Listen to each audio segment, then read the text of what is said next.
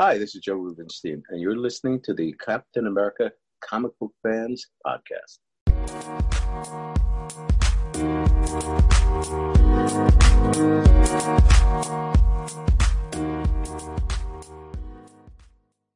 Greetings, Cap fans, and welcome to episode seven of the Captain America Comic Book Fans Podcast. I'm your host, Rick Verbanas, and I am joined by my partner, Bob Lucius. Hey, Bob, how's it going today? Uh, it's going great, Rick. I mean, uh, what could be better, right? We're gonna we're gonna talk about Cap again today, so uh, I'm pretty excited about that as always.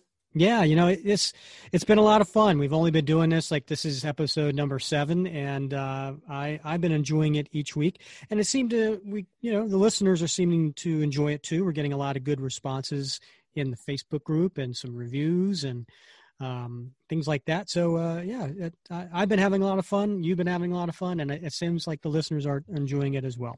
Yeah, I mean, I don't know about you, but uh, you know, we've had we've had some great guests. We've uh, talked about some great story arcs, and uh, you know, I mean, as a guy, a lifelong Cap fan that I am, I'm still learning stuff, man. I'm, i mean, I'm seeing stuff in some of these stories that uh, that I hadn't seen before, and and learning a lot from the guests. So it's it's been a great I know, right? So we've been we've been talking with some uh, some guests. Uh, we've got uh, several several uh, guests lined up for the next few months. Uh, so uh, can't wait to get to those. And you're right, I, I'm learning stuff, and it's also fun reliving stuff too. You know, and and kind of going down that nostalgic um, road, if you will. Um, it's been a lot of fun. So you know, talk about you know going back and and uh, looking at some great stories and great runs you know this episode we're going to be kicking off our uh, first podcast about the roger stern and john byrne era of the captain america comics. Of course very short lived most people agree with that. Too too short. Only nine issues back in 1980 uh, but we're going to do the first three here we're going to do issues 247, 248, and 249. Now, these had cover dates of July, August, and September 1980, which means they came out and hit the stands probably in the spring and summer of 1980. I don't know about you, Bob, but I uh, I was, you know, uh, uh, just a kid, you know, seeing seeing some of those uh, Captain America covers by John Byrne and, and Joe Rubinstein uh, really caught my eye. Oh yeah, you know, especially uh, you know we'll start talking about uh, 247 in just a minute, but just the cover of 247 with the cap with his old heater shield, you know, I mean that just is super eye catching.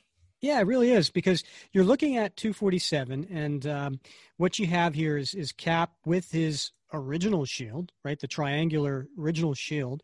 You've got um, this car bursting into this room, firing weapons at him, and it's it's got Baron Strucker behind the wheel. And then uh, ducking for cover, you have from the Howling Commandos, you have uh, Dum Dum Dugan. And wait a minute, when does this story take place? Is it is this? Yeah, right. It got my attention, and it says Baron Strucker strikes, plus a startling secret of Cap's past revealed. So uh, it is. It's a it's a great cover by John Byrne and Joe Rubinstein. So we go to the uh, we open this up splash page, and uh, this story is done by Roger Stern and John Byrne. So Roger Stern, longtime editor for Marvel, um, he actually was an editor from 1976 to 1980 for for Marvel, and um, then he uh, spent a little time writing. So right around the time where he took this Captain America assignment, he also jumped on Spectacular Spider-Man, and then he went on to to have some really good writing um, uh, in the early '80s with Amazing Spider-Man, um, long runs on the Avengers and Doctor Strange.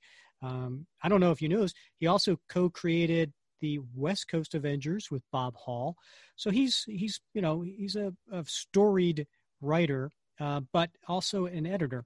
And so he is the writer of the story and the co plotter with penciler John Byrne. Now, I don't have to tell anyone who John Byrne is. This, this guy's a legend, right? He um, obviously uh, was, you know, got an early start uh, on with uh, Marvel Premiere and Iron Fist, and then became famous for his his run with Chris Claremont uh, with the the X Men. So right around this time, he was also doing the Avengers. Uh, so he had, um, uh, I want to say he ended up, he did a few issues in the '60s, and then uh, a few, I'm sorry, 160s, and then uh, you know a nice little run there in 181 to 191. So right around that time, he he left uh, to jump on to uh, Captain America. Um, and also, I, I want to say, right before this, he did his very first work at DC, and it was uh, there was a mini series uh, back in early 1980 called "The Untold Legend of Batman," and he did the first issue. So, um, so, but you know, he again, he's he's early in his career because right after he leaves Captain America, you know, he goes on to this five-year run with Fantastic Four. Uh, he he joins, uh, you know, he, he, launches Alpha Flight in 1983, um, and and also right around uh, this time he was doing uh, the the Dark Phoenix saga for X Men. So this he's a uh, a legend in his time. Also on the book is uh, as the inker is Joe Rubinstein, uh, here known as Joseph Rubinstein. Um, and Joe is a prolific inker uh, who has been around uh, in the 70s, 80s, and 90s. Um, and we have the uh, opportunity to speak with him. We had a, a nice interview with him that's going to appear in the next ep- uh, episode, number eight. And um, so he's uh, he's the inker that's been partnered on this this team with Stern and Byrne. And then we have um, also joined on the creative team for this particular issue. Uh, we have uh, the colorist George Roussos and the letterer Jim Novak, editor Jim Salicrup, and the editor in chief Jim Shooter. Um, the name of this story is called By the Dawn's Early Light, and the splash page um, takes place on the famous Brooklyn Bridge, and uh, it's Cap just running on the walkway on the bridge and uh, where you know there's joggers and bicyclists and and uh, other people on there, and they're all just gawking, right? That here's here's this uh, living legend, the Sentinel of Liberty, running along. He's as he's running, he has a he's thinking to himself.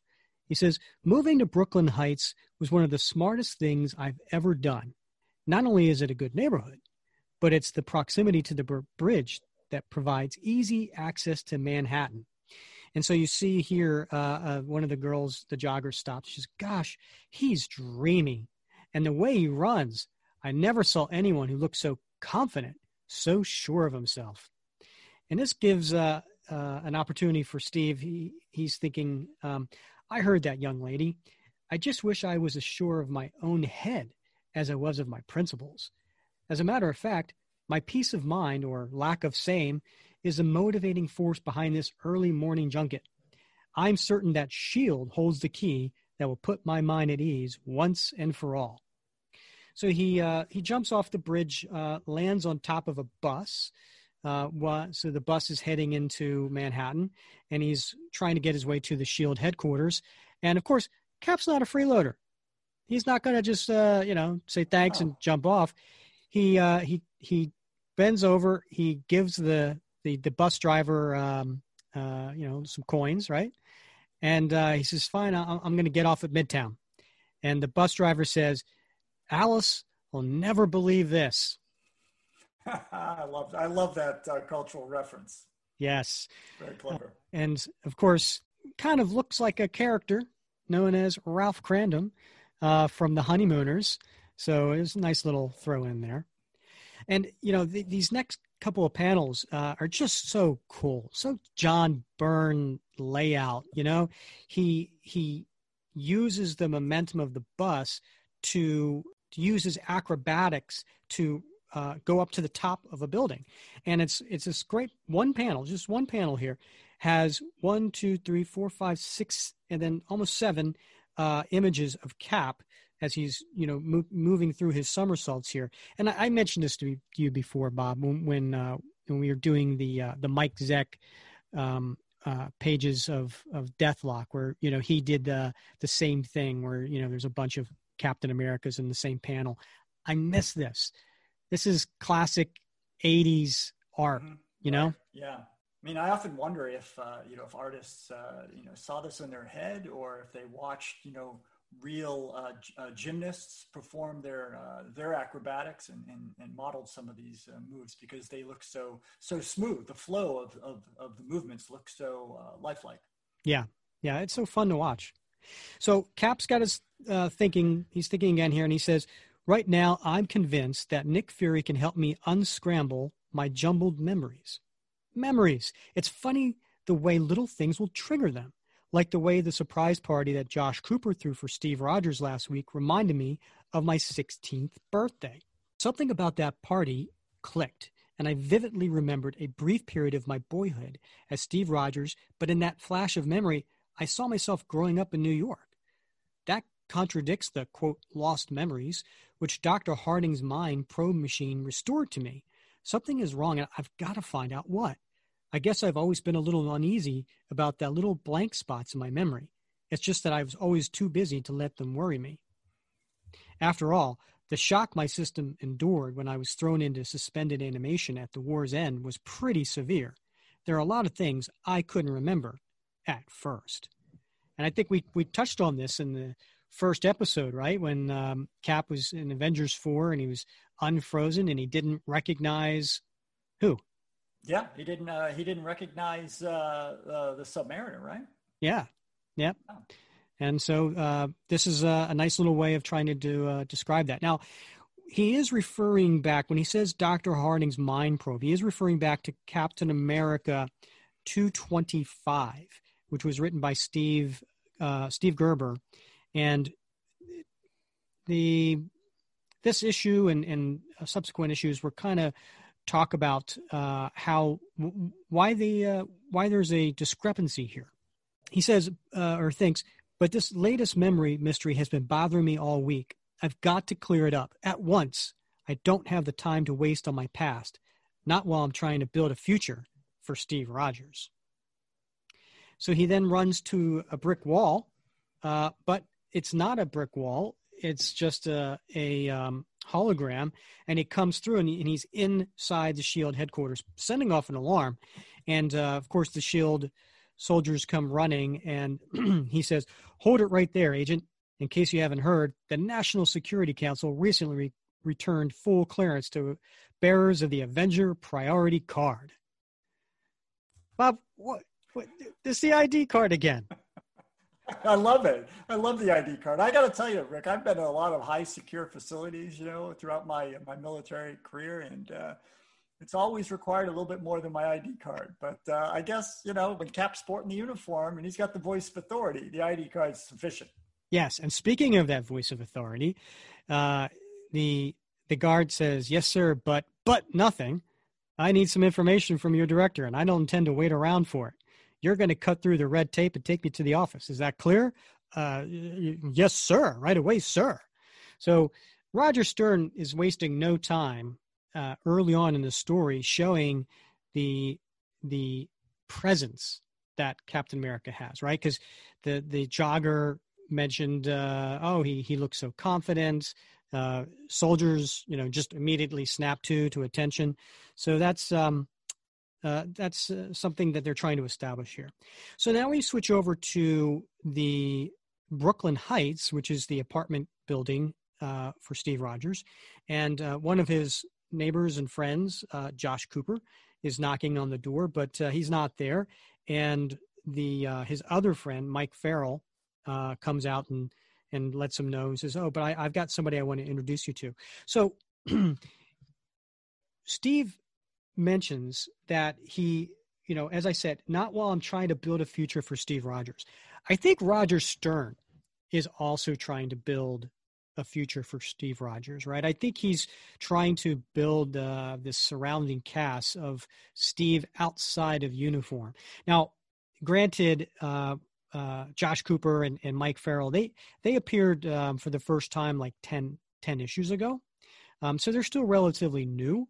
But um, I, you know, Roger uh, goes and, and, builds on these characters a little bit more.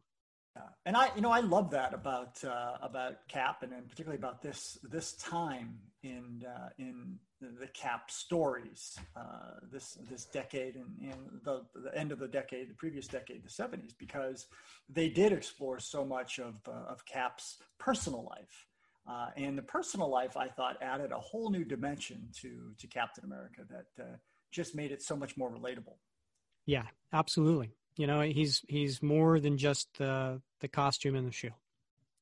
So on this next page, uh, page ten, we have Captain America bursting into Nick Fury's office, and he's just he's just opening up the door, shoulders back, shield pushing it open. Look alive, Fury! I want words with you. So he's uh, certainly got a, a lot of presence here as well. And Nick Fury's not there. It's Dum Dum Dugan sitting behind Nick's uh, desk with his feet up on the desk and his bowler hat and is chomping on a cigar. And uh, he tells me he's not here. Um, what can I do for you? And Cap says, well, you know, it's a long story. And then they cut to the third panel 30 minutes later. So he really fills him in uh, on the backstory of, of what's been going on with his memories. So he says, and that's what I'm up against, Dugan. My few flashes of old memories place the young Steve Rogers in New York, but these memories are vague, blurred almost. The memories that Harding's machine restored are highly detailed. They tell me that I was the son of a diplomat, that I grew up in Maryland, that I was a brother, Mike, who, who died in Pearl Harbor. It's all very vivid and detailed, but it just doesn't feel right. Now the Army's records seem to substantiate the Steve Rogers who grew up in Maryland, but and Dum Dum uh, interrupts him. But that that don't mean a thing. Army records can be doctored. Believe me, I'd say you got yourself a serious problem if you can't trust your own noggin. Exactly. I must know my own mind. But by the same token, I, I don't have the time to waste on any more wild goose chases. That's why I was hoping Fury could use his pull to dig up the truth. Yeah, well, Nick was expecting something like this. He wasn't satisfied with your newfound memories either, so he ordered an all channels computer check on your past. Now, I ain't saying that we found all the answers, mind you, but we did dig up something that just might fill the blanks for you. Let's go see. I'll radio Nick and he can join us as soon as he finishes up other business. So that other business that Nick Fury is on, so on page 11, he's pulling in in his uh, Ferrari, uh, Ferrari, into this uh, this prison, uh, federal maximum security prison, and he goes in and um, he meets up with his old adversary, Baron von Strucker. So Baron von Strucker is looking pretty good for his age and also for what he's been through. Um, and Nick Fury even comments on this. He says, The last time I saw you, you took a dive into an alpha particle reactor cube on Hydra Island and were burnt to a cinder, which happened in Strange Tales 158. Imagine my surprise when you turned up later in the bloom of health to give Captain America a hard time in Cap 130 to 131. Now, for those who don't know Baron von Strucker, he was first introduced in the pages of Sergeant Fury and the Howling Commandos number five. So this goes way back. And he, um, him and, and Fury have been nemesis for quite some time. And he's shown up in the other pages of Tales of Suspense and uh, I think Tales of Suspense, but uh, Avengers and, and, and things like and, and Captain America 130 and 131 as, uh, as this pointed out. So on page 14, Nick Fury uh, basically comes with a big smile and he says he's got um, that uh, he's being extradited to Israel. And he says, I hear those war crime trials are really something. Excuse me a minute. I got uh, some official business. So he gets a phone call and he tells, uh, it's Dum Dum, right? And he says, Tell um, uh, Cap uh, that, uh, you know, take, take him out to Fort Dix and I'll meet you there as soon as I'm done. So Baron von Strucker pulls out this uh, some sort of gas grenade and throws it and knocks out Fury.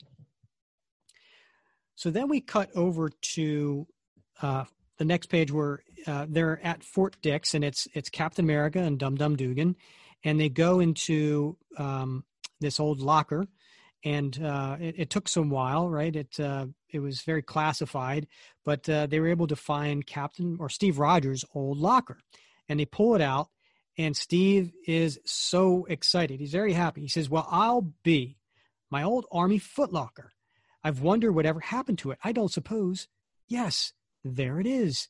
My first shield. It still fits like a glove. I only used it for a few months, you know. And then he looks further in the footlocker and he finds this is just what the doctor ordered. If this doesn't get things straight, nothing will. My old war journal. Bob, do you have an old war journal?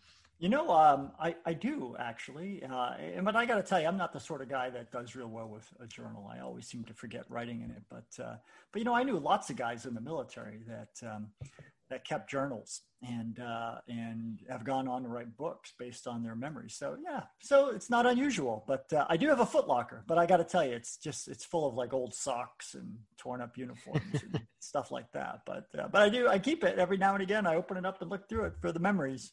Well, yeah. Stay tuned for episode 15 where we visit Bob's old locker. All right, so here we are on page 16 and Cap saying to himself, Here, this is the entry I was looking for Christmas Eve, 1941. It's all coming back to me now. Today I was summoned to Washington by General Phillips, one of the few Army officers who knows my double identity. So essentially, uh, the, the officer tells Steve, Look, you're about to go overseas with this new supergroup, the Invaders, and, you know, there's a chance you could be captured by the Nazis and tortured into revealing top secret information. So we have to give you some false memories. So Steve kind of says, uh, Really, is this necessary? He goes, Look, son, it's out of my hands. So they introduce him to this uh, Mr. Walter Rogers from the State Department, and they're going to basically be the fake family for Steve Rogers. And so uh, Walter Rogers goes on to say um, that uh, you know his his son uh, died at Pearl Harbor, and, and he's honored and this is the least they could do. So steve goes and has these these false implants put in. So this is basically retconning steve steve gerber's captain america 225 and it only took 22 issues to do it. So steve then closes his journal and says that's it doctor's hardening mind probe triggered those pre-programmed false memories thank heaven i remember now i remember it all my middle name's not grant i never had a middle name and I, I didn't grow up in Maryland. I grew up in Manhattan on the Lower East Side. I was orphaned in my teens, wanted to go to art school, but couldn't afford it. All comes back, so real and true. Just then, they're interrupted by Nick Fury's flying Ferrari busting through the uh, the wall, very much similar to the cover of this of this issue, and you have Baron uh, Baron von Strucker saying, So, Captain America, I have found you at last. Now we shall finish the battle that we started years ago. We shall finish it with your death. Now, unfortunately, uh, it separates Cap from his his real shield, his um, his current shield, and they they get into a, a little bit of a, a melee. Uh, he picks up his rectangular shield, which he of course hasn't used since 1940, and he uh, he throws it at the flying Ferrari, which causes it to uh, to crash.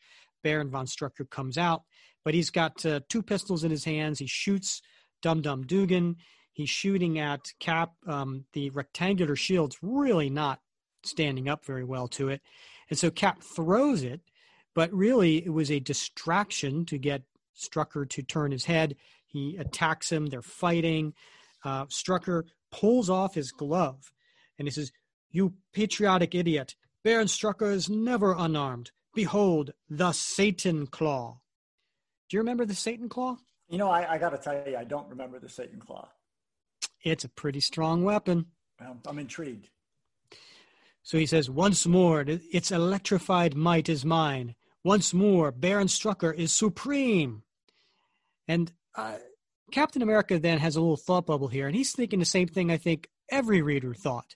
He says, how did he fit that claw under his jumpsuit glove? It's almost as if the thing unfolded from his hand, because it, it really was huge. Uh, then we notice that Nick Fury, uh, an unconscious Nick Fury, was in Strucker's car all along, and he wakes up. He sees what's going on. He throws Cap his uh, circular shield, which Cap then takes that, destroys the Satan Claw, and they capture uh, uh, Baron, Baron von Strucker and uh, Baron uh, and Cap says to Baron, Long ago, I resigned myself to never hearing the last of men like you. Just remember this if you show up again, I'll be around to stop you. And uh, so Cap's thinking to himself as as Nick Fury and him uh, and Strucker are arguing against. He says something's wrong here. Strucker is taking this far too calmly, but he's has no hope of escaping. So what's he up to? And Strucker all of a sudden uh, does a, uh, uh, clicks his heels together and salutes. And he says, You shall never deliver me to the accursed Juden, Colonel. The final trump, triumph shall be mine. Sieg Heil! And he blows up. Now, if you were reading this story for the first time, you're like, wow, did he just like commit suicide? Was this like a sacrifice, like a suicide bomb? Like, what did he do? You turn the page, the very last page, and Cap says, No, it's happened again. And there you have a robot. Strucker was a robot all this time. He says, For the second time in weeks, the man I've been fighting is a robot. And uh, which, again, we're referring back to issue 242. And uh, Nick Fury says, You mean we've had a robot locked up and didn't even know it? I'm afraid so, Nick. But if there's someone out there who can make robots that realistic in appearance, what will he throw at us next? And then you you see that they've been being watched by a camera, uh, most likely still in the robot, and it's this this long, slender, bald man uh, in a yellow jumpsuit with these uh, red, a very weird looking red beard that's kind of shaved in, uh, on the chin, and these huge bushy red eyebrows, and he says, Tut tut, Captain. That would be telling. And if there's one thing the machine smith likes to keep, it's the element of surprise. But I must admit, Captain America is a most resourceful adversary. In fact, he might be just the man I need for my next series of tests. And the uh, the screen talks to him and says, "Machine Smith, uh, excavation is nearly complete. We're unearthing the prime subject now. Excellent. Yes, most excellent. I think that the prime subject will prove to be the one opponent even Captain America, America cannot beat, though I'm certain that he will die trying. Next issue The Man Who Makes Robots, The Private Life of Steve Rogers, and more. Whatever you do, don't miss A Dragon in the Night. So, this was the introduction to this machine smith. Now, uh, if you're not familiar with Machine Smith, uh, he's been around uh, since 1979, so you know recent. Now, his original character was introduced in '69, which is a character by the name of Star Saxon, and he was an, he was introduced in Daredevil 49. He uh, he then took over as uh, uh, Mr. Fear. He killed Mr. Fear, became the new Mr. Fear in Daredevil 54. Uh, but then he perished um, and uh, he became the Machine Smith. So um, the first appearance of Machine Smith is actually in Marvel 2 and 1, number 47, which was written by Bill Mantlo. And um, guess who was the editor of Marvel 2 and 1, number 47, back in January of 1979? Who was it, Rick? Roger Stern. Roger Stern. Guess who the colorist was? Could it have been our friend Bob, Bob Sharen? Oh, well, of course, if it was a, a comic book in in that time period, it was most likely covered uh, colored by Bob Sharen. So, right. um, what'd you think of this issue? You know, I I uh, I I'm, as I said, I don't I don't remember reading this particular comic when it came out, but uh, I I really enjoyed this arc and and I I enjoyed the Machine Smith. I, I thought he was a, a compelling villain. Yeah, yeah, I agree. And uh, you know, it's he's it's interesting because also I, I, I, failed to describe this last panel because um, he's standing there. I described him in his, his yellow jumpsuit because that really stands out. But uh, in the background, there's uh, all these robots laying there, and it's the Thing, it's Iron Man, it's Spider Man, it's Magneto. Very cool. Yeah, and I, I got to tell you, the way you voiced him, uh, he sounded just like Jim Carrey from Lemony Snicket, a series of unfortunate events. So I don't know if that was intentional, but uh, he has that look to him as well from that character. So yeah, he does. Yeah, he does. You know, funny thing is, I I do voices with my kids, um, but I, I haven't really one decided to do any voices on this. I don't know if uh, the listeners want to to hear me uh, inflect different uh, voices uh, while doing this. If well, you, I do, I, I want to hear you do Bernie. So that's I'm holding out for that one. Uh, all right. So there you go, listeners. If you if you are happy that I am not inflecting my voice, tell us. Uh, but if there is a, a demand, uh, maybe I'll consider it. So, in the letters to the living legend, which is uh, in the the letter column and here in the back, uh, Roger Stern has written a letter to uh, the readers, and I'm going to uh, read this because I think it's pretty cool. And it says, "Introductory thoughts on a living legend." Captain America is not us, and yet Captain America is all of us. Allow me to explain. That opening sentence is not anomalous as it may first seem. Captain America, on an abstract level, is all of us. Cap stands as a living symbol of all our hopes and dreams. He's the personification of the ideals of all Americans. And by, quote, Americans, I'm referring to more than just the citizens of the United States or the inhabitants of the Western Hemisphere, but we'll talk more about that another time. However, on a more personal day to day level, Captain America is not quite like any of us. You see, Steve Rogers, the man behind the mask, was born shortly after the First World War and grew to adulthood during the 1920s and 30s. Consider that for a moment. Steve Rogers' morals, his goals, and desires were shaped in a world that was very different from the one we know. He grew up poor during the worst economic depression in recorded history. He experienced a world of deprivation, a time of social upheaval rivaling anything that goes on today. The young Steve Rogers was was weak and sickly, but his mind was fast and keen. His principles firm and strong. It was probably just the luck of the draw that he was chosen in the winter of 1940 to participate in Operation Rebirth. Whatever the circumstances, a better choice could not have been made. For Steve Rogers got a strong new body out of the deal and the world got Captain America. And a little over four years later, it lost him. Steve Rogers, Captain America, disappeared from the world, and though others tried to replace him, no one could truly measure up to the man who had become a legend. Decades passed. A global war gave way to a cold one, peppered here and there with questionable police actions and political brushfires. The world, as it had been said, perhaps too many times, changed. And then a kind of miracle happened. Steve Rogers, Captain America, was found, and he was not dead, merely sleeping in suspended animation. The legend lived again.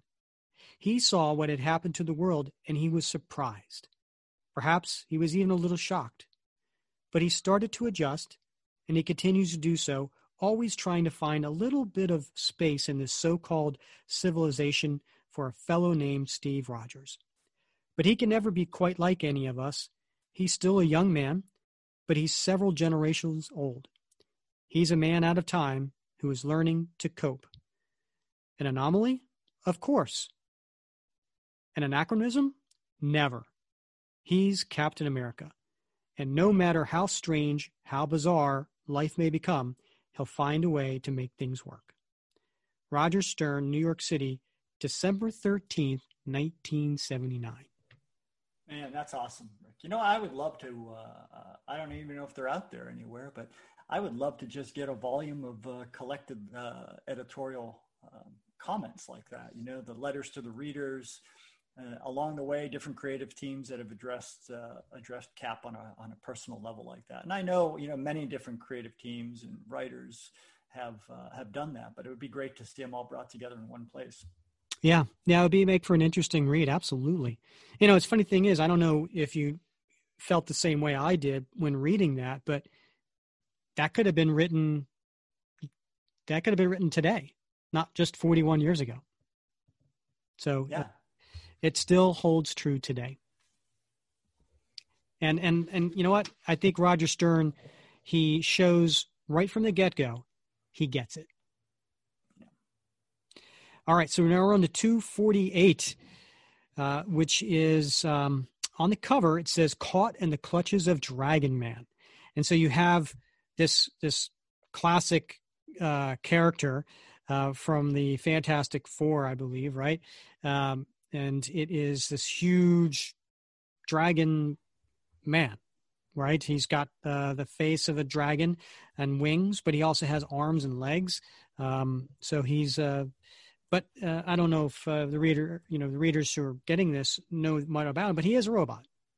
He is a robot, and he's got Captain America's shield in his mouth, and uh, and Captain America's kind of getting crushed here. So we open this up, and and one of the things that uh, uh, you know what, let me go back to the cover. I I, I wanted to say this last um, last issue, and that is um, up in the left hand corner, uh, the Captain America corner box. You know where they put the characters.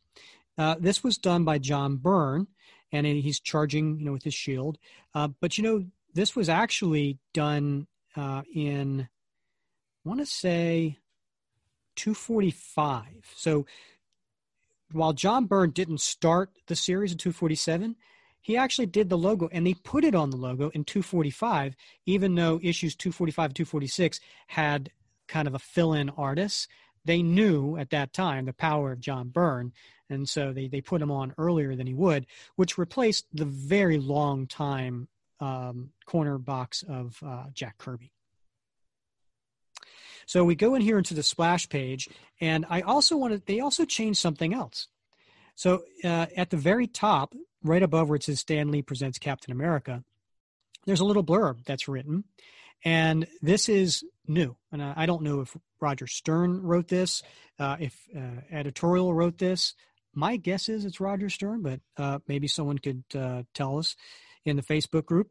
But um, it's it's changed. The one before said 1941 and in the midst of World War II. But this one says 1940 as the world teetered on the brink of global war. Frail Steve, Steve Rogers entered a secret laboratory and was transformed into the American super soldier. For four thrilling years, he battled the Axis powers until a freak stroke of fate threw him into suspended animation. When he awoke, he was a man decades out of his time. Since that fateful, fateful day, Steve Rogers has sought his destiny in the brave new world. So they changed some wording in here, and I think this has to do with the fact they retconned the story of when he became uh, Captain America um, and in his history, right? Because even even in the last um, you know letter from Roger Stern, he mentioned that he made a point to mention that Steve Rogers was poor, that Steve Rogers uh, in 1940 enlisted, and um, so they're they're correcting that uh, with uh, with these with this retelling uh, of or retconning a little bit of, of the, the history.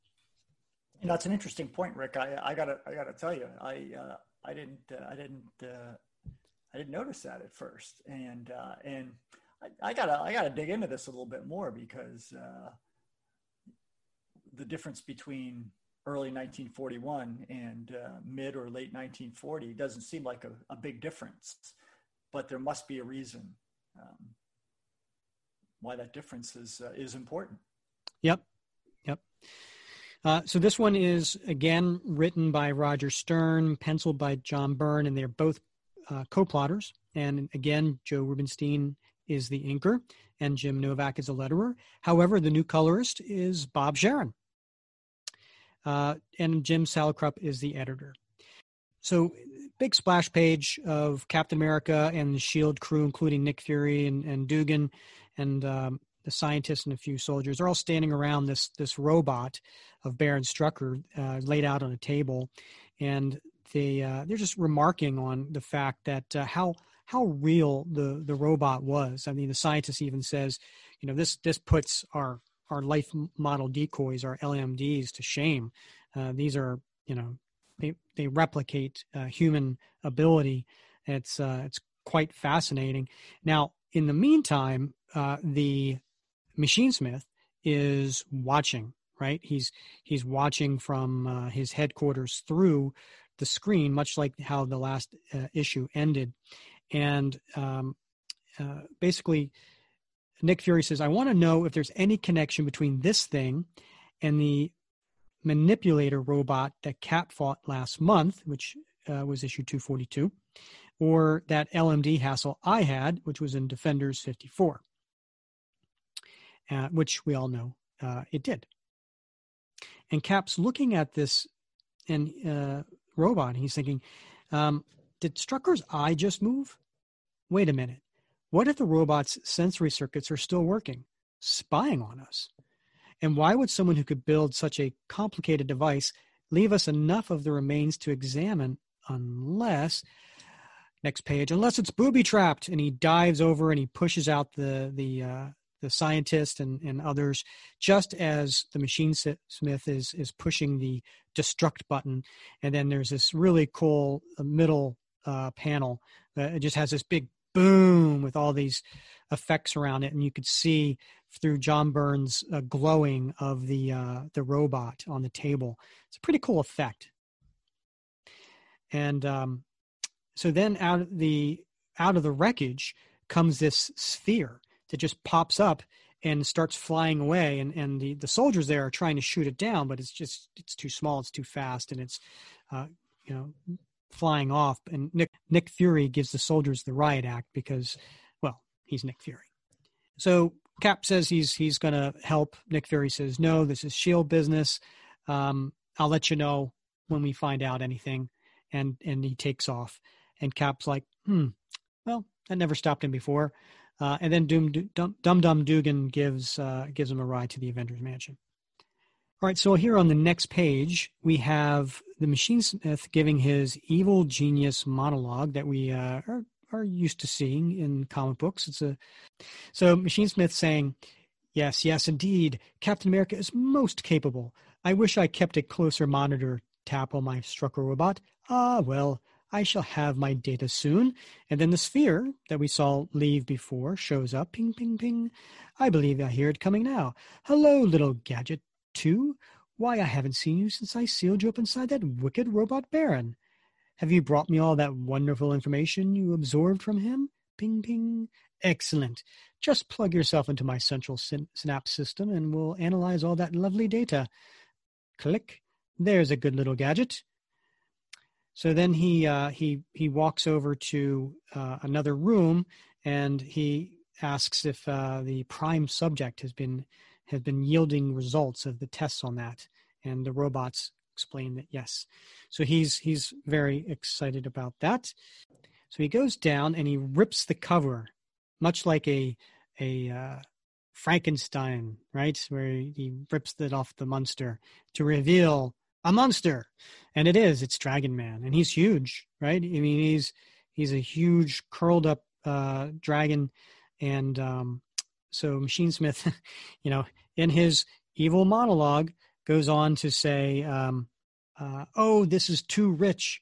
In just a matter of hours, one of the mightiest synthetic beings on the face of the earth will be mine to command. The good Captain America has seen fit to defeat two of my robotic creations, Strucker and the Manipulator. I wonder how he will fare against my new acquisition. Will he die slowly or all at once? Ha ha ha ha ha! Got to have the evil laugh, man. Oh, you, you nailed it. ha ha ha! Evil laugh. All right. So next page, uh, we get a nice uh, uh, two-thirds splash showing Steve Rogers in a business suit, uh, in a in doing his day of going out and uh, as an artist with his portfolio in his in his hand, walking around meeting with art directors and going through the the sad sack story of, of being an artist. I always love when when they do this right because uh, you know it's you know the writers and the artists of the comic books they're they're kind of giving their own little they're channeling here oh totally yeah that, yeah I was a little disturbed though. I mean, he is wearing a suit with uh, with a turtleneck, so that that bothered me a little bit. But I guess it was the times. It was 1980, Bob. Come on. Yeah. yeah. So he gets off this uh, bus because he takes the public transportation, he says, Boy, am I bushed. I can't believe I spent a whole day visiting agencies and couldn't find a single bit of work. So, next page, uh, his buddy Josh invites him to join uh, him and Mike for dinner. and so uh, and mentions that uh, Mike's old college buddy is in town, and um, has a you know great recipe for spaghetti or something like that. And so he goes, yeah, they go in there, and as as he comes into Mike's apartment, he sees Bernie, and he says, "Pleased to meet you, Bernie." And it's a woman, and she says it's short for Bernadette. Steve, and believe me, the pleasure's all mine. Next page, she jumps up off the couch and she comes up to shake his hand. She says, I'm going to be moving in across the hall, so I guess we'll be neighbors. Uh, that's what Josh was saying. Well, I, am I'm, I'm sure you'll like it here. This is a very good area. Oh, I know. You say, You've got one too. And he says, One what? She says, A cleft in your chin. And they smile at each other. So, instant attraction, it looks like. Yeah, I don't. I you know I I I don't know about the rest of the listeners, but I for one don't appreciate that you rushed right past that uh, that panel of Bernie on the bottom of the previous page because uh, she's she's a looker, you know. Uh, as a young guy, uh, yeah, I don't. You know, as I said, I don't remember reading this one, but had I, I would have lingered on that on that page. I'm sure uh, as my seventh grade self. well, you know, she you know she kind of reminds me of. Um, who who is the actress that uh, was in uh, Raiders of the Lost Ark. You're right. You're absolutely right. Um, gosh, I'm drawing a blank. Uh, Karen Allen. Yes, yes, Karen Allen, right? Yeah. Kind of resembles, and this was right around that time. It was. Ark, right? Uh, yeah. So, um, yeah, she kind of has that. Call. Yep. Uh, sorry to to go past that. Now, here's the thing. Uh, cleft in the chin. Now, I I don't mind when artists have different interpretations of Cap, right? Uh, you know, everybody's got a slight little difference. Um, and if he's got a cleft in his chin, uh, you know, it, that's great. But to spell it out here, now it's like setting it up for the next, you know, 41 years. If you didn't put a cleft in his chin, some somebody's going to be like, well, you left the cleft out. Right. Yeah. That's people do. Right. You're right. Um, well, you know, I got to tell you, you know, you hear a lot of Cap fans. You know, we we we communicate with a lot of Cap fans and the Captain America comic book fans uh, group, and uh, we often debate the uh, the uniform, right? Mm-hmm. Captain America's uniform and the shield and and, and continuity and, and the ability of creative teams to to keep a certain standard. But uh, you don't you don't hear or read near as much discussion of of Steve Rogers' actual physical face. Yeah, that's true. So, but you're right. This this locks in uh, creators for the next forty years. They got to have a cleft. Yeah. Other than the blonde hair and blue eyes, right? Yes. And and the strong jaw, right? He's got the strong jaw. I think I think that's the those three things are definite uh, st- standbys for for all the artists. Okay, so we go back into the Machinesmith's um, evil lair, and he's there. Uh, he's wringing his hands, very much like a like a mad scientist with his um, mad, uh, you know, monster on the table, and he's like, "Incredible! After all these months of living buried underground, Dragon Man still clings to life." The great beast has merely lapsed into a dormant state, just waiting for the spark that will return him to full vitality. And he puts his hand on the lever. Again, very much uh, like a Dr. Frankenstein, right? He's about to pull the, the lever. And he, he, he says, I have but to throw this switch to return the Dragon Man to the living. But then he looks a little pensive. Just throw this switch, and I shall restore his life. And then he puts his head in his hand Yes, life, a life more real and true than this existence I am forced to endure. I can no longer even cry. But then he gets an angry and he clutches his fist and he pulls down the lever. You hear? Even tears are denied me, all because of men like Captain America. That is why he must know the true meaning of death. So he pulls down the lever, and uh, all these volts go into Dragon Man, who wakes him up.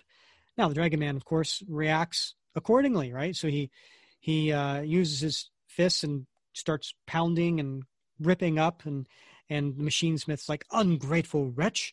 I give you life, and you repay me with violence." No, what am I saying? You Your mind is barely that of a child. Gadget 12, come here. Now, Dragon Man, let's see how you react to my little toy. And so the, the little sphere uh, kind of puts Dragon Man into a more subdued state and his childlike state.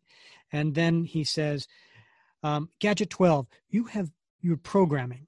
Your tracking circuits have all the data on Captain America his aura pattern, his scent, his mass displacement. Lead Dragon Man to him and initiate the attack mode. That's pretty cool. I never thought of it that way. I never thought, I mean, you know, villains trying to figure out a hero's secret identity, they, they might have a general, like, all right, he's this person is this tall, maybe weighs this much, uh, maybe skin tone if they can see them, uh, eye color perhaps, sometimes their voice. But this, he talks about his aura pattern and his mass displacement, his scent. Yeah, I mean, that's very clever. It really is. That's clever writing. Very ingenious. Yes, well done by Stern. So we cut back to Brooklyn Heights, and uh, there the, the the three friends and the, and the new the new uh, introduction, Bernie, you're all sitting around, and um, looks like they're having some some coffee or tea, and they're talking about music, talking about Bruce Springsteen and Elvis Costello. So that's pretty cool. And next thing you know, on the radio, uh, it's um, the news comes on, and it says we're getting reports this evening of a strange flying object buzzing certain buildings in Midtown Manhattan. Included in those sighting sites are the Wershots, the Goodman, and the Hartley buildings.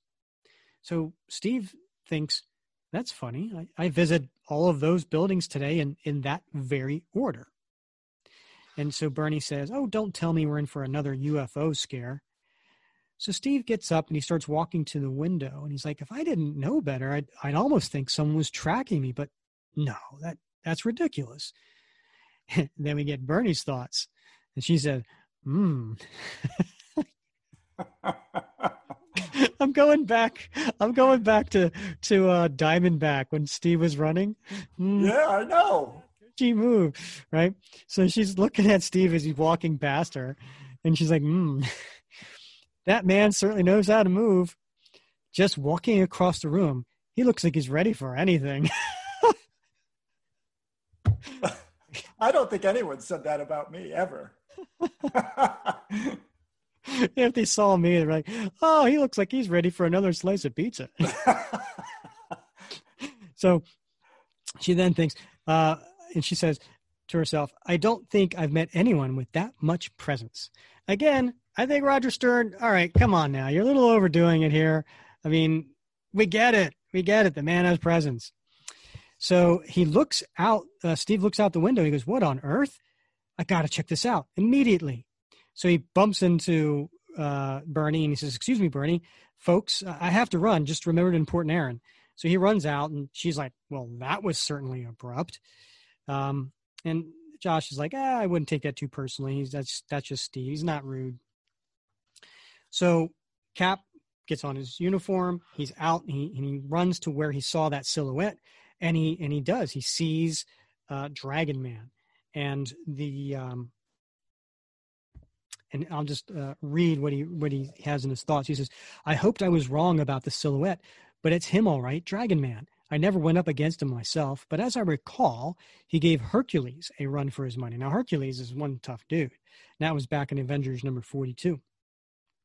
I'll have to approach him very carefully. According to the Avengers information file, his mind is even more childlike than the Hulk's. I don't understand why he could would come here. Wait, that metal ball he's playing with is just like the one that was inside the Strucker robot. Maybe I have been followed.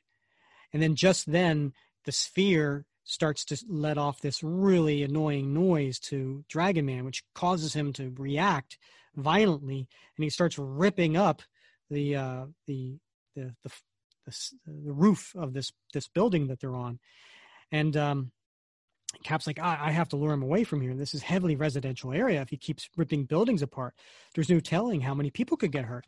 And sure enough, next page, the uh, the Dragon Man Cap uh, bust through a wall uh, into the bedroom of this couple, and so um, he's like, "Oh no, civilians!" The woman scream distracted Dragon Man for just a second, but it was enough for me to leap away. Now I better put myself be- between Big Gray and those folks before he notices them. Now that's you know that's an example right there of uh, poor poor Harry and his wife, right? Uh, asking, uh, be careful what you ask for. She wanted a little more excitement in her life, but I don't think she saw that one coming. Right out of a sitcom, right? so, uh, so Cap, you know, gets the civilians away, and then there's this the second panel on page 26. It's a really cool panel because it's it's um it's Cap hurling his mighty shield, and it's uh it's a really cool. He, you know, with his his left arm, he's hurling this this disc, which um, hits Dragon Man, who just grabs it and puts it in his mouth. He starts to chew on it, but it's indestructible shield, so he can't do anything with it. So the Dragon Man just hurls it straight into the air. Matter of fact, it goes so high, uh, a, a, plane uh, flies by it. Um, so it's um, it's gone. He no longer has that that uh, weapon or uh, defense. So um, then they they're getting up onto the roof again. Um, Dragon Man has fire breath, and he, he he does his flames towards Cap, who he says, "Oh oh no, I just I just remembered. Um, I I forgot that he's he's got that." Um, so he tries to um, get the Dragon Man to hit the water tower, which is on the top of the building, uh, to put out the fire. So that was good. That was smart on Cap's part. He leaps to another building again, trying to get away, um, and he's there on this building. But Dragon Man's quick, and just then the shield, you know, what goes up must come down, and uh, the shield lands and distracts Cap just enough time for Dragon Man to grab him. And it's uh, he's my shield hitting that chimney with such velocity distracted me at just the wrong time. Dragon Man's got me. And the Roger Stern writes here two great gray hands close around the Avengers midsection like a vice. As the buzzing in the Dragon Man's head grows more and more shrill, driven to a state of utter frenzy, the huge beast tightens his grip. It begins to squeeze the very life from the body of Captain America. We sincerely suggest you do not miss our next issue. Death comes calling. I don't want to miss it, Rick. I mean, this could be the end of Cap. Yeah, this could be the last issue. So um, we've got another letter from Roger Stern written in the back here, and uh, I, you know, it's really interesting. I, I, I, I love getting his point of view on Captain America. So this is titled "Researching the Sentinel of Liberty." Taking on the writing of such an ideologically and historically important character as Captain America is enough to give the boldest of scribes pause. Thus, it should come as no surprise to learn that yours truly was more than a little nervous when he learned that he had landed this assignment.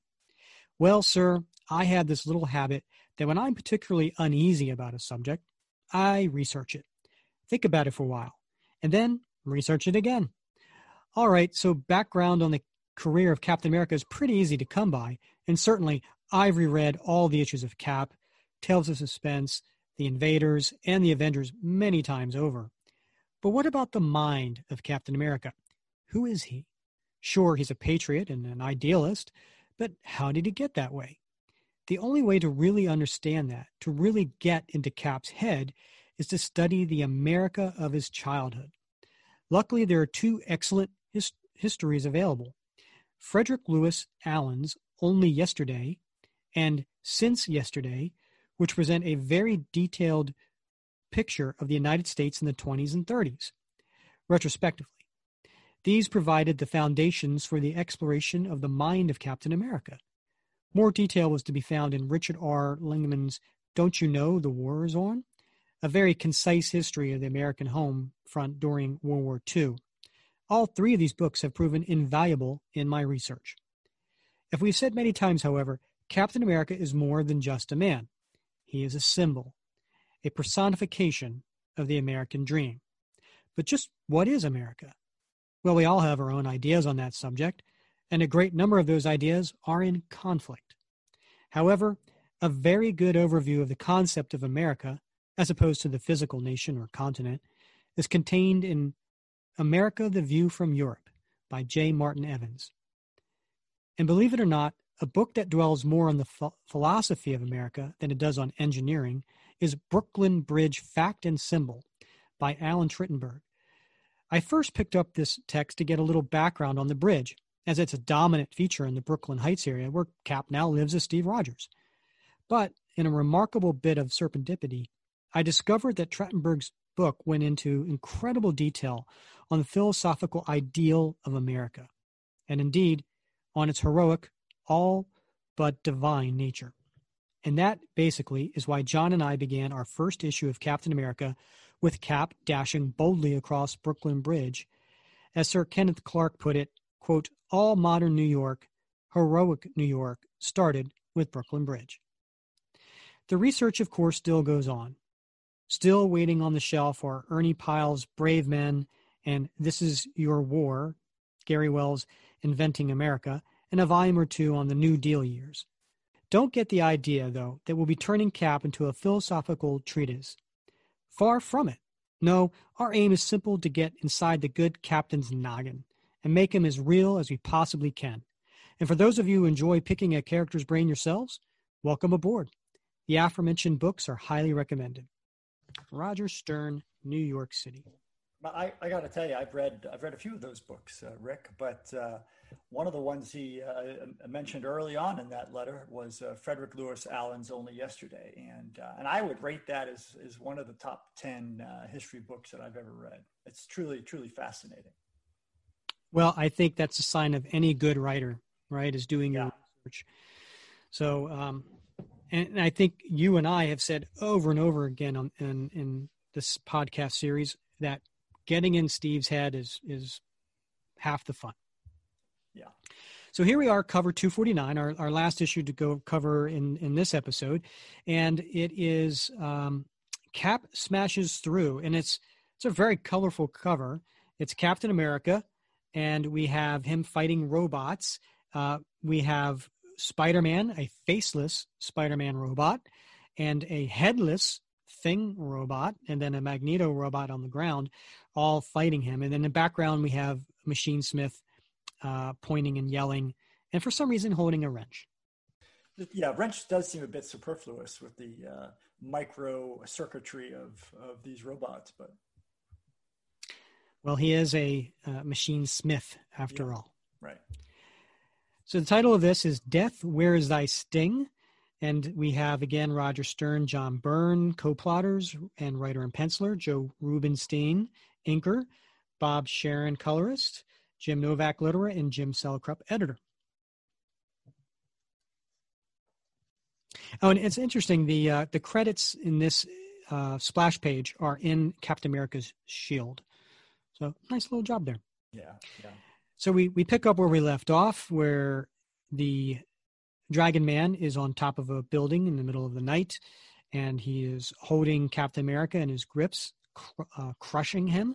Captain America's shield is over to the side, so he is there, and he, he doesn't he, he's he doesn't know what to do. He's losing his breath, and so the only thing he can do, something I've never seen him do before, or maybe even since, is he takes his glove off and he throws it at the only vulnerable part on Dragon Man in his eye, which causes Dragon Man to drop Cap, and um, uh, so it worked. So uh, that was kind of clever. That takes some confidence. You know, I guess you know if you're gonna, you got to do something. So he chases after um, the sphere. He realizes the the sphere is the thing that's causing Dragon Man to go crazy. And uh, on page three, in the second panel, John Byrne does this really cool move.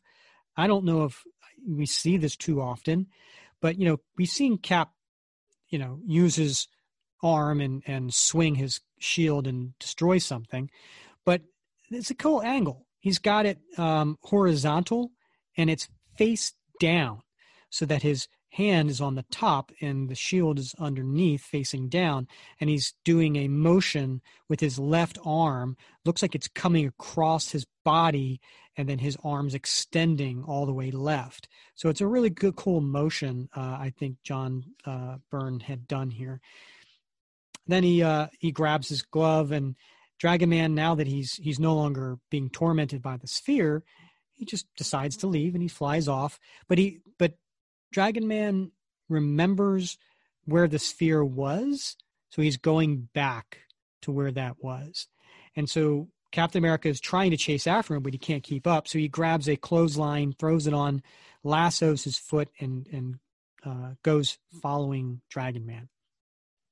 So cut to uh, the bottom of page five, and we have uh, a crowd has gathered around this building that they were fighting because of course you know a wall was taken out and there was this fire and flood and and so there's bernie and and josh cooper and they're talking talking about it and um, the next page uh, page six we have um, uh, uh, mike who's a fireman comes up and he says um, you know the eyewitnesses claim that the blaze was started by some big monster that was uh, chasing Captain America. And Bernie says, A monster? Captain America? Here? And Mike says, Isn't that something? They say Big Dragon uh, came after him, tossing chunks of masonry around like it were marbles. And Bernie says, Well, I hope Steve wasn't hurting any of that. And we, we haven't seen, we haven't been able to find him. And Josh says, Yeah, I think Steve's got himself a one woman fan club here. So she turns and he's like, Oh, come on, Bernie. I was just kidding. But then we get a little panel, right, uh, of Bernie saying, kind of uh, in a kind of looking off panel, dreamy kind of. She says, "He's right. I, I guess I do care about Steve, but that's crazy. We just met. Things like that don't happen in real life, do they?" So, as this uh, same page, uh, Cap's coming. Uh, he sees Dragon Man's about to land, so he he uh, he does a nice little somersault and again, I, I just love how you know this uh, Byrne just depicts this this rolling five times to uh, to with the momentum to um, to a more manageable speed. Uh, next page, we have Dragon Man going up to this barn, and he just takes it and rips it apart like it's paper, and j- jumps down into this this hole, uh, this staircase. And Cap's like, "Wow, uh, you know, he just he just uh, jumped down there. I've you know never you know seen a barn with a substructure like this. So they both go down, and um, it looks like this is Machinesmith's lair, and Dragon Man just bursts in, and there's Machinesmith, and he says, "What, Dragon Man? You're not supposed to be here. Where is our little gadget I had guiding you? Drat, drat, drat! I knew I should have kept closer tabs on the two of you." What do you think you're doing? You cannot harm me. Gadgets 8, 9, and 10. Front and center, teach this brute a lesson. And so it does, it, it shocks uh, with a half a million volts, knocking the uh, Dragon Man out. You poor, poor, feeble minded beast. Why did you have to threaten me? You hadn't a chance of winning. I prepare for everything. Now, this next page, I love uh, what Byrne does here, right? So the top uh, panel is um, this horizontal panel that goes across, and it's just Cap's shield uh, face facing the reader, right? Uh, going through, and Machinesmith's turning, looking at it. Everything, Mister? Are you prepared for me? And then as it goes past Machinesmith, why would it go past Machinesmith? I don't know. Well, we see in the next panel, it ricochets four times to take out those three spheres. And then in the next panel, comes back into Captain America's left hand perfectly as it slides over his glove with the straps. This is this is cool stuff, man. I gotta tell you, when you're a kid and you see this, that shield just it's like, whoa, you know. I mean, I I I love when artists do this with Cap's shield, showing all the ricocheting. Yes, but don't don't try it at home. Don't don't you try that at home, uh. Yes, for all those Cap fans listening out there, that I know many of you do have replicas at home, uh, some very nice and some very expensive shields on your wall. Uh, don't try this at home. Cap then says, That's lesson number one. No amount of preparation is enough to cover every single eventuality. I suppose this is where I'm supposed to gasp. It's Captain America and the best villainous tradition. Fella, I don't care what you call me. Believe me, I've been called plenty of things in my time. I don't doubt that, Captain. Still, I should warn you, Machinesmith is not one to be trifled with. Machinesmith, is it? Well, Mr. Smith, I think you and I should have a few words. Judging from the equipment lining the walls, which there's a bunch of robots, including a thing and a few other characters. I'd guess that you're the man behind the robots I've been fighting recently. You're partially correct, sir. Both the ersatz Baron Strucker and the manipulator were my creations. But as to me, being a man, click, and his head pops back. Pops back so he shows uh, he's a robot. Good lord. That's what Cap says, Nick. You're a robot too. And then there's the head on the floor, and it's got this little maniacal looking laughter face going on. It's kind of spooky. He says, Ha ha ha. So even the great Captain America can be taken by surprise, eh? Excellent. You'll do just fine. Ha ha. Click. And then from behind Cap, I hope you'll forgive my little joke, Captain, but you see, I do prepare for everything. Well, almost everything. Surprise, surprise. And Cap turns and there's Machinesmith, just casually leaning up against the door frame with his arm crossed. And he says, surprise. And the next thing you know, from behind him, uh, here comes the ever loving thing, uh, punching Cap, and he puts his shit up just in time and he says, it's clobbering time. And so you have Cap surrounded by robots, including the headless thing, the faceless Spider Man, Magneto with looks like he's missing a hand, and, and several other robots, and they all start attacking Captain America. So Cap's thinking to himself, incredible. I don't know how Machinesmith does it, but he actually but but he has half of these robots actually acting like the people they're built to mimic. Still, I have one big advantage. They're not completely assembled. I'd never have been able to use a fully functional Magneto against an operational Spider-Man this way, and he takes Magneto's cape and hurls Magneto into Spider-Man, knocking over a couple other robots. Likewise, the real thing, or even a reasonable facsimile, would have been much harder to trash than the headless wonder, and he knocks down Thing. You'd best give up now, Machinesmith. This Erector set squad won't hold me back for long. Oh, too bad. How about a nice strong Oximum steel door then? Ta ta! So, just as the steel door is closing, Cap takes one of the robots and throws it there to wedge it open. And Cap chases after Machinesmith and he knocks him down, pins him, and he says, "I know all about, uh, I know about me, Machine Smith. It's you I want to know more about. As I said before, let's talk." Yes, you'd like a confession from the villain of the piece, wouldn't you? Well, why not? I'm not I'm not new to this role, you see, Captain. I once assumed the role of Mr. Fear to battle Daredevil high over New York. Alas, my combat prowess was not equal of my mechanical skills. There on a high disk up in the uh, up in the sky above the city, I forgot to account for my imbalance of two combatants on a pitching flying platform. Unhappily, I slipped. I'm afraid I didn't land very well. Fortunately, I had programmed my earliest robots to preserve my life at any cost. They found me in a lovely alley before the spark of life had fled. Caps, what? Do you honestly expect me to believe that you survived a fall like that without any protection at all? Every word of it is the truth, Captain. After all, I'm here, aren't I? Click. And next thing you know, there's another machine smith at the doorway. Or I'm over here behind you. Ha ha ha! you know all these laughters that he's been doing throughout these issues. You get the sense he's a little crazy. Well, he's crazy, or he's just you know he's got, he's in good spirits. Hmm. Maybe he's a joyful villain. Well, maybe. I'm going to go with crazy. He likes his work. So uh, next thing you know, these uh, robotless hands, right? They're just hands. These these robot hands are just uh, coming in and grabbing uh, at Captain America, getting on his throat. Um, he's he's fighting all these hands, and um, he chases. Uh, he's fighting them, and, and as he's fighting them, uh, the machine smith decides to uh, make this his his backstory, right? So he says, "I haven't," and, and Cap even thinks to himself, "Why is he not running away?" So Machinesmith says, "I haven't had an opportunity to observe a fighting man up close in years. Of late, I relied on remote cameras in Silicrom robots, like your Baron Strucker. Seeing you in the flesh like this, why, I can almost understand why the tabloids persist in calling your kind superheroes. Oh, shall I tell you more of my story while you fight? I know why you doubted my death fall story.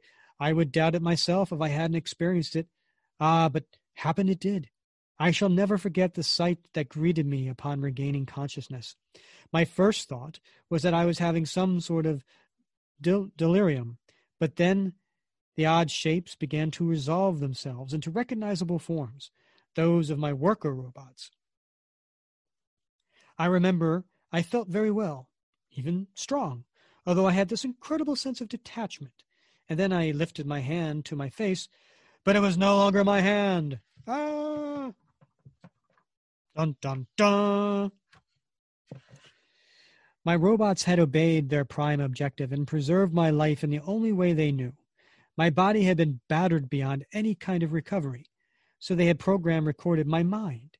In effect, I became a living robot. It was almost more than my mind could bear, but I learned to live with it. I put my expertise to work and created a score of robots. Some self sustaining models, like the manipulator, were for my own amusement.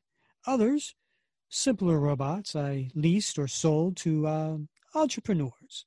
They provided the capital to maintain my labs, and eventually to construct a more human appearance for my new identity, Machinesmith. And this was um, told, uh, some of these were told in Avengers 178, Cap 40, 242. So Cap's thinking to himself, what a story. If it's true, it explains a lot. Machinesmith awoke to find he was no longer human. It must have driven him mad. See? Yeah, I think he's crazy. I think you've heard enough for now, Captain. Let's end this, shall we? And then this, these doors start to close, but not, uh, you know, the uh, typical left and right door. We're talking doors from the bottom and the top closing. So Cap jumps through, knocks down, and um, the Machinesmith says, Three strikes, Captain. You're out. Click. And again, the head falls off. Seems to be a uh, Machinesmith uh, trademark move. And Cap thinks, Blast, how am I ever going to stop a man who can switch his mind from one body to another? Do I have to smash every single robot he ever built? I wonder how many of these he has he has left. Oh no. As it turns out, he has quite a few left, Rick. Yes. There are I don't know, a couple dozen machines. Couple dozen, yeah. All in that snazzy yellow jumper. and Green and boots. He, they're all attacking him. And so Cap says, I don't believe it. How can he spread his mind out over a dozen or more robots?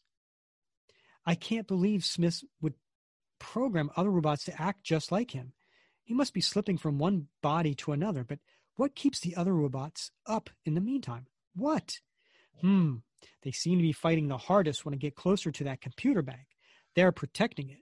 I'll just bet that the computer is directing the robots that Machine Smith isn't inhabiting. So Cap gets this little smile on his face. And uh, as he gets closer, one of the robots says, Where are you? He's headed for the central synapse system. Stop him! Central synapse system? That sounds like what I'm after. If I'm right, smashing this should make them fall down, except for one. That one will be Machinesmith, hopefully trapped in one body. And another big waboom. And Cap like is knocked back from the explosion. What? They're all down. Then the real Machinesmith got away. And then coming from the, the computer, there's a little eh, kind of a silhouette of a face kind of on the screen, not really well done. And um, it says, No, no, I'm afraid you're mistaken. Cap, it's quite impossible for me to get away. Actually, I've been here all the time. Ah, but I see you're confused. Allow me to explain. Remember how I said my robots had program recorded my mind? So they did, but into this computer. Cap says, So you've been you've become a living robot? No. I said that in fact I become one. A bit of a half truth, I'm afraid. You see, I give my to give me mobility, my cybernetic circuits microbeam me into the bodies. I'm I'm never quite all there. So on the last page, Machinesmith continues, even after I've developed a more human looking body, I knew I was living the most outrageous lie imaginable. Living, ha! I was just existing. I remember one day I decided that death would be preferable. It would be simple, I thought, just smash the computer and be done with it. Unfortunately, the prime directive, to preserve my life was too ingrained in my cybernetic systems. No matter how I tried, I couldn't kill me. Eventually, I reasoned that my only hope lay in men and heroes such as yourself, and every bit of data I compiled told me that if anyone could find a way to defeat me, it was Captain America. And Cap said, You you used me to commit suicide? Yes, I am sorry, Captain. I know how dedicated you yourself to the pr- preservation of life in its many forms, but believe me, there are cases in which the quality of life falls so low. It becomes a little more than a crude mockery of what life should be. I knew you would not willingly end my life, so trickery was my only resort. But be of good heart, sir. You have not truly taken a life. Perhaps you have even saved a soul. Click. So Cap thinks to himself, I wish I could believe that, Smith. I, I really do, but I, I just can't. Maybe there's something to what you said, but I've I've seen too many deaths in my time, too many lives wasted needlessly. I've never stopped believing that life is something most sacred, something to be sacrificed only for that greatest of causes, liberty. Next issue Captain America for President. Man, I, I, I love this last page, Rick. Uh, this, it, this is some of the best writing, um, you know, I, I, I that uh, that I've seen. You know, uh, because it is philosophical. It's about the value of life, and uh, and I think it's quite a twist on the story, right? Because you know, even even you said it sounds. This guy sounds like a a maniacal villain, right? A guy who has lost his marbles. But uh, there's a twist at the end uh, that I thought the uh, the writer really brilliantly used to uh, to sort of draw the reader's attention back to the question of Cap taking life or preserving life, and how to, how the Machinesmith got around that commitment. Yeah, and you know, it, it, it, talk about philosophical questions. It almost seemed like uh, when he was talking about uh, this, it becomes little more than a a cruel mockery of what life should be. Uh, you know, you know, and you know, so maybe he, you know, is is he debating whether or not life support or or euthanasia. I mean, but but in Cap's mind, no, no, it's it's black and white, right? There's it's uh you know he's seen too much of of life needlessly end, and every life is important. Um, it's it's interesting. Uh, it gets you thinking, you know. Yeah. But you know, you know, in a sort of on a deeper level, though. I mean, is he also talking about? Uh, is there a message here for Cap about, you know, what is life?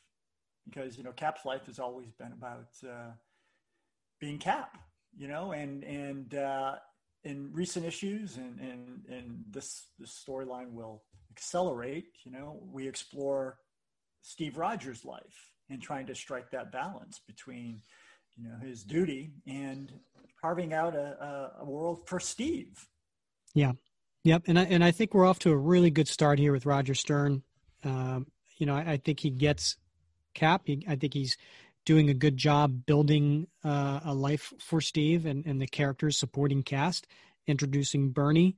Um, so it's uh, yeah, I, I, I really enjoyed I, this uh, these three issues. It's a great start to this all too short nine issue run, and of course the art by John Byrne and Joe Rubinstein was just uh, amazing. Um, so well, I'm going to uh, end this issue with um, uh, response by Roger Stern to a letter because I thought it was interesting, and this is in the, in this last issue. um, he says, uh, "This is Roger Stern, the writer, talking." He says, "Cap will undoubtedly be making stands on issues of the day." I should warn you, however, that those stands are likely to concentrate on broad statements of principle, as opposed to specific references to actual events. There's many a reason for this, not the least of which involves publishing lead time. John and I started working on this issue of Captain America during December of last year, and you're reading it now in June. A lot can happen in six months, and a topical subject introduced into a story can quickly become old news. Moreover, I don't feel that I really have the right to turn what is basically an entertainment magazine into my personal soapbox for presenting cures to the world's ills. My answer to foreign and domestic problems are probably no better or no worse than anyone else's. However, it is possible to present situations in these pages which parallel international and national events, which involve CAP making decisions and taking stands, and which are, hopefully, the foundations for interesting stories. Next issue, for example, we actually do get involved with some political material when an up and coming third party seeks CAP services as their standard bearer in the upcoming presidential elections. The story is called Captain America for President, and it just might surprise you. And by the way, we will certainly get to that issue and other John Byrne and Roger Stern issues. Um, Roger Stern goes on to say, among other topics that will play a part in future storylines are the energy crisis, terrorism and extortion, age prejudice, and taxes. Along the way, we'll even be throwing in a little something on rock music versus the big bands, the quality of life in America, the practicality of lighter than air flight, the birth and death of superheroes, and the long term effects of a lack of sleep on freelance artists. and speaking of artists, how do John Byrne and Joe Rubinstein suit you? Well, I think there's, I think we all answer suits us pretty darn good. Yeah, suit me just fine. Well, that was uh, fun covering those issues. You know, um, we would love to talk with you on our Facebook group, which is the Captain America Comic Book Fans Facebook group. We have uh, over 2,500 members on there, all devoted to the love of Captain America comic books. So we'll be talking about these issues and others, of course. Um, and if uh, you have any interest in letting us know your thoughts. Uh, you can also go on to Apple uh, uh, podcasts or on iTunes, and you can leave us a hopefully a five star rating, uh, which we've been getting a bunch of lately. And a recent uh, review was from a uh, Johnny Bad Touch. we won't explore that name. Um, he says, and the title of this, By Cap Fans for Cap Fans. And he wrote, Great podcast hosted by two of the biggest Captain America fans that I know. Can't wait to see what future content Rick and Bob bring to the show. Thanks, guys. Well, thank nice. you. Yeah, that was a nice one. Yeah, we appreciate that. Uh, and we appreciate anyone who uh, leaves us a review, and possibly we will uh, mention it here on air. So the next uh, episode, we talked a little bit about it. Uh, we mentioned uh, episode eight is going to be a bonus episode. And in case you haven't noticed, we've been putting out new episodes every Wednesday, just like New Comic Day, and that's our goal. So uh, as long as you keep listening, we'll keep putting content out there. Uh, but the, you know, we had this interview with Joe Rubinstein. We were going to put it in this uh, this episode, but it kind of went a little um, longer than we uh, had anticipated, and much to our happiness because it was a great interview. And he talks about his time with. Um, the Captain America uh, series, uh, including his run with John Byrne, um, his time working with Paul Neary, um, some work he did with Mike Zeck, um, uh, and others as well. He had, an amazing uh, career as an inker. Uh, so I hope you listen to that. That'll be out on Saturday as episode eight. And then you know let's uh, let's give people a little bit of a tease for episode nine. We're not actually going to talk about Captain America comic books. We're not actually going to interview anybody. We're going to do a top ten list. We're, this was suggested by one of our um, uh, great members of the Captain America comic book fans Facebook group, and um, shout out to to him. Um, well, we'll give him a shout out on episode number nine, but we're going to do the top ten Captain America villains, not named Red Skull, right? Because I mean, we all agree, right? I mean, he's yeah. he's probably number one, right? I mean, that's a given. Yeah, I, I think so. So here's what we'd like to do. We would like you to uh, go to our Anchor homepage. You can find that as the link of um, any of our podcasts, no matter where you listen. Uh, in the show notes, there's a link to the Anchor uh, uh, web page. That's kind of our podcast homepage. Um, and we want you to go on there and leave us a recorded message um, up to 60 seconds. Now, keep in mind, you get cut off after 60 seconds, so be succinct. And we want to hear you pick one Captain America villain of who you think definitely belongs in top 10 and why. And, um, you know, uh, we will pick uh, some of our are uh, the more interesting ones, and we'll play them in that episode. So look for that uh, number, episode number nine, top ten Captain America villains not named Red Skull. That's going to be a great episode. I can't, I can't wait to, to do that one, Rick. Yeah, that'll be fun. All right, Bob, you know, as always, I enjoyed wrapping cap with you. Yeah, it's been super fun, man. Super fun. And listeners out there, do not, do not miss the interview with Joe because you're going to love it. Absolutely. Looking forward to it. All right, take care, everybody.